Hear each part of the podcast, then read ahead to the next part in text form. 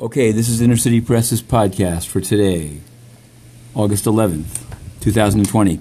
We didn't say from the Southern District of New York, although we're here and we've covered more than 10 cases here, because we also covered a D.C. Circuit. Court of Appeals was the Michael re Michael Flynn. And you can find our live tweet of the proceeding, which went over three hours, and our article online. But we've decided to focus here on something literary.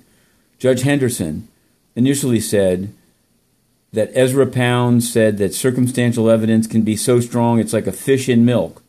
Later in the proceeding, she returned and said that her clerk had informed her that the quote is actually from David Henry Thoreau, and in fact, here is the complete quote from his journals of November 11th, 1850.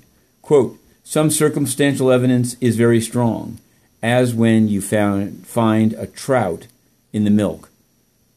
It's a great quote, and it's of relevance today August 11th, 2020, when Antonio Guterres, the Secretary General of the United Nations, who left town unannounced with public money during the pandemic of COVID 19 and then returned and belatedly said that he would be serving a quarantine in his mansion, violated blatantly the quarantine. Today, Inner City Press, after the DC Circuit argument, biked by his mansion and saw at least two separate individuals going in and out of the mansion with no masks on at all. Now, Guterres came back from parts unknown, possibly infected, undergoing quarantine, and then you have New Yorkers, or at least residents of the tri state, presumably, in and out.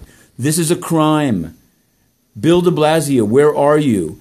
Your good friend Antonio Guterres is thumbing his nose at the very public health laws that you admonish actual New Yorkers to follow. To be continued, Inner City Press, Matthew Russell Lee, the two minute drill.